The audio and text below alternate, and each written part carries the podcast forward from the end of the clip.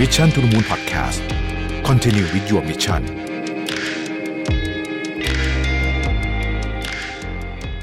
สวัสดีครับยินดีต้อนรับเข้าสู่ Mission to the Moon Podcast นะครับคุณอยู่กับประวิทย์ หาญอุตสาหะนะครับ Mission to the Moon เอพิโซดนี้ได้รับการสนับสนุนโดย Number 24 X Shutterstock นะครับมีคนเคยพูดไว้นะว่าเราไม่ควรหยุดที่ความสำเร็จแรกนะครับนี่คงเป็นประโยคที่เจ้าของธุรกิจได้ยินกันบ่อยๆนะฮะเราอาจจะมองเรื่องนี้เป็นได้หลายทางนะบางคนเรียกว่ากับดักแห่งความสำเร็จก็ได้นะฮะมีหลายครั้งหลายคราที่เจ้าของธุรกิจที่ประสบความสำเร็จมากกับธุรกิจที่ตัวเองสร้างมาเนี่ยนะฮะแน่นอนว่าในนั้นเนี่ยมีความเหนื่อยล้าหยาดเหงื่อแรงกายเต็มไปหมดจนกลายเป็นความภาคภูมิใจของเราบางทีกลายเป็นตัวเราเลยด้วยซ้ำนะครับแต่ก็ปฏิเสธไม่ได้ว่าเมื่อโลกมันเปลี่ยนไปเรื่อยๆเนี่ยอะไรที่เคยได้ผลตอบรับดีบางทีมันก็ไม่ค่อยดีละนะฮะมันอะไรที่เคยทำได้ผลนะฮะก็อาจจะไม่ได้ผลแล้วซึ่งเจ้าของธุรกิจหลายท่านเนี่ยอาจจะไม่ได้เปิดใจนะครับแล้วก็อยากจะเก็บความภาคภูมิใจของตัวเองเอาไว้นะครับทำให้สุดท้ายในผลิตภัณฑ์หรือบริการของตัวเองเนี่ยก็ไม่ตอบโจทย์ตลาดอีกต่อไปสิ่งที่ผมอยากพูดในวันนี้ก็คือว่าเราทำยังไงเราจะเปิดใจรับฟังลูกค้าได้มากขึ้นเพื่อธุรกิจของเราจะสามารถพัฒนาและเติบโตได้ในระยะยาวนะครับผมคิดว่าเรื่องแรกเลยสำคัญที่สุดเลยเนี่ยคือเรื่องของการรับฟังลูกค้านะครับปฏิเสธไม่ได้ว่าเรื่องของการรับฟังลูกค้าเนี่ย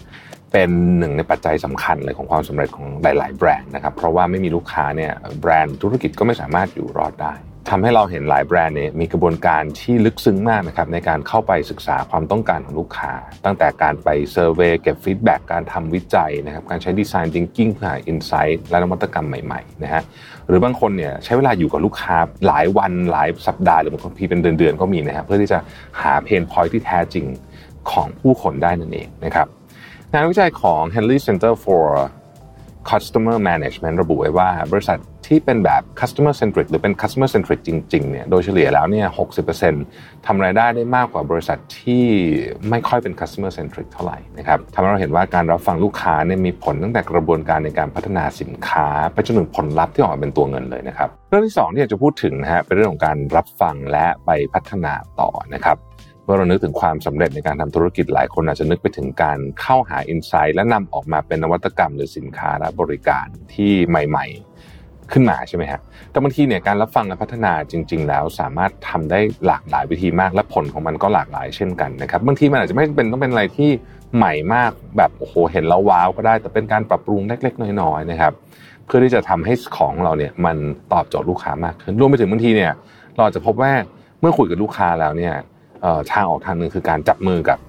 บริษัทอื่นๆเพื่อเสริมความแข็งแกร่งของเราก็ได้นะครับผมเชื่อว่าเราคงได้ยินเรื่องราวของการปรับปรุงแก้ไขสินค้าและบริการกันมาบ้างแล้วนะฮะแต่อาจจะไม่ค่อยได้มีการพูดถึงความร่วมมือกับบริษัทอื่นๆเท่าไหร่นะฮะวันนี้ก็เลยอยากจะยกเคสของผู้สนับสนุนของเราคือ Shutterstock มาเล่าให้ฟังนะครับ Shutterstock เนี่ยนับว่าเป็นผู้เล่นใหญ่มากๆเลยนะฮะในอุตสาหกรรมของ Stock Photography Stock Footage แล้วก็ Stock Music นะครับเชื่อว่าแทบทุกคนเนี่ยต้องเคยผ่าน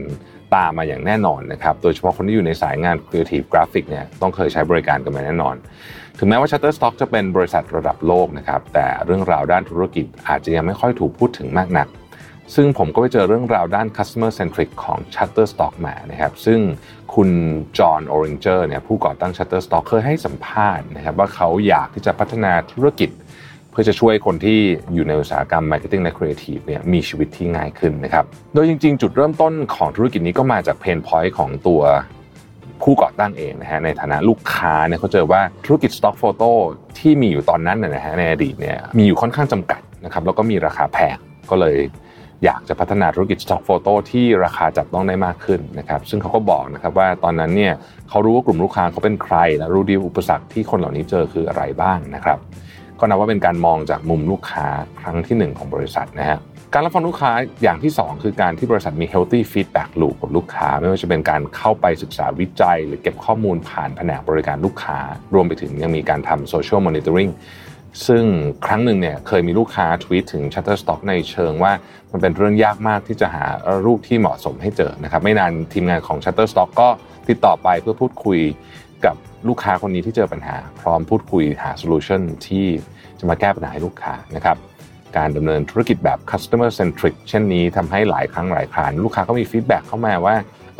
คำแนะนำที่เขาได้ไปเนี่ยมันแก้ไขปัญหาได้จริงนะครับ ก็ยิ่งทำให้ลูกค้ามีความเชื่อมั่นในแบรนด์มากยิ่งขึ้นการรับฟังลูกค้าอย่างที่3ของ Shutterstock นั้นส่งผลต่อทิศทางธุรกิจเลยทีเดียวนะครับอย่างที่เราพูดกันไปว่าการหา insight เนี่ยไม่ใช่แค่การนำมาสร้างสิ่งใหม่แต่ว่าเราสามารถที่จะจับมือธุรกิจอื่นๆเพื่อเสริมความแข็งแกร่งกับธุรกิจเราก็ได้เช่นกันนะครับอย่างที่เราทราบกันดีว่าโลกเปลี่ยนไปเยอะจริงๆความต้องการลูกค้าก็เปลี่ยนไปด้วยนะครับไม่ว่าจะเป็นความต้องการหรือว่าพฤติกรรมเนี่ยมันเปลี่ยนไปพร้อมๆกับโลกที่เปลี่ยนไปอย่างรวดเร็วรวมถึงเทคโนโลยีที่เข้ามาในชีวิตเรามากขึ้นถ้าสังเกตดูดีๆทุกวันนี้นะครับอุตสาหกรรมสื่อคอนเทนต์ต่างๆเนี่ยเติบโตขึ้นอย่างมากเลยไม่ว่าจะหันไปทางไหนก็จะเจอแต่สื่อไม่เพียงแต่เติบโตอย่างเดียวนะครับยังมีความหลากหลายด้วยจากเมื่อก่อนเราจะเห็นแค่ภาพหรือวิดีโอธรรมดาแต่ทุกวันนี้เนี่ยมีความก้าวหน้าไปกว่านั้นมากแล้วนะครับรูปแบบของคอนเทนต์เองก็มีความหลากหลายมากไม่ว่าจะเป็นอุตสาหกรรมการไลฟ์นะฮะก็เข้ามามีบทบาทมากมายในธุรกิจนะครับตั้งแต่ไลฟ์ขายของไปจนถึงไลฟ์รายการต่างๆนะครับซึ่งแน่นอนว่าลูกค้าเองก็ต้องการองค์ประกอบต่างๆเช่นแบ็กกราวด์ภาพเสียงและวิดีโอที่แตกต่างจากคอนเทนต์ประเภทอื่นนะครับโดยนำมาประกอบกันเพื่อผสานโลกออฟไลน์กับออนไลน์ให้สมจริงไร้รอยต่อและมีความสนุกสนานน่าติดตามมากยิ่งขึ้นหรือจะเป็นเทรนด์ใหม่มาแรงในปีที่แล้วอย่าง Metaverse นะครับที่แม้แต่อุตสาหกรรมเกมและภาพยนตร์เองเนี่ยก็ต้องการเครื่องมือด้านครีเอทีฟที่จะทำงานใน Metaverse ได้ง่ายขึ้นนะครับถ้าทำให้เห็นภาพมากขึ้นเนี่ยลองนึกถึงการสร้าง 3D โมเดลขึ้นมาสักชิ้นหนึ่งนะซึ่งปกติมันเป็นเรื่องที่ไม่ง่ายเลยนะครับและต้องใช้ระยะเวลานานกว่าจะสำเร็จและถ้าทำงานด้านครีเอทีฟก็ต้องทำ 3D โมเดลจำนวนมากแน่นอนว่าระยะเวลาก็ต้องยืดออกไปอีกนะครับแต่ถ้ามีคนสร้าง 3D โมเดลเหล่านี้มาให้อยู่แล้วล่ะครับแล้วเราสามารถหยิบไปปรับใช้งานให้เหมาะสมกับตัวงานได้เลยก็คงจะช่วยลดเวลาไปได้เยอะเลยใช่ไหมครับซึ่งนี่ก็เป็นเทรนด์ที่เกิดขึ้นในวงการสื่อวงการครีเอทีฟซึ่งส่งผลให้กลุ่มคนเหล่านี้มีความต้องการใหม่ๆตามเทรนด์ที่เปลี่ยนไปนะครับ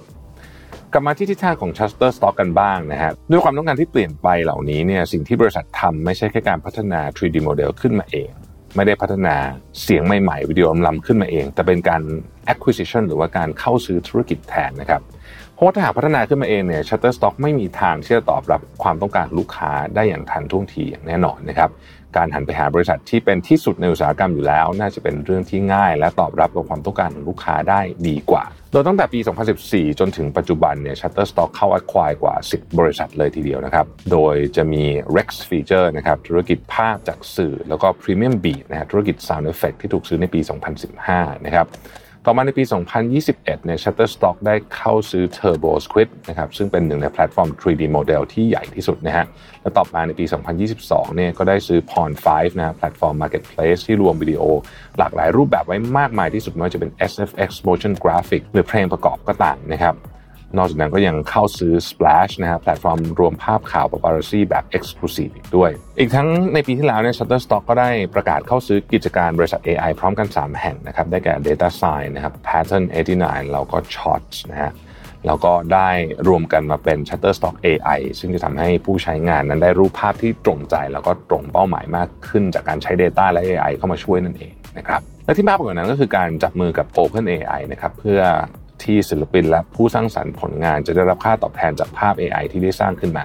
เพราะดีภาพจาก AI ก็จะไปมีความคล้ายกับภาพของศิลปินค่อนข้างมากนะฮะการร่วมมือครั้งนี้จึงเน้นไปที่ความเป็นธรรมและความโปร่งใสกับผู้ผลิตงานเป็นหลักครับเราก็จะเห็นว่าการจับมือของ Shutterstock เนี่ยแทบจะครบครันทุกองค์ประกอบในการสร้างคอนเทนต์ขึ้นมาเลยนะฮะเรียกว่าไม่ได้เป็นเพียงบริษัท Stock Photo Agency เท่านั้นแต่ยังเป็นบริษัทผู้นำในด้านเทคโนโลยีด้วยนะครับ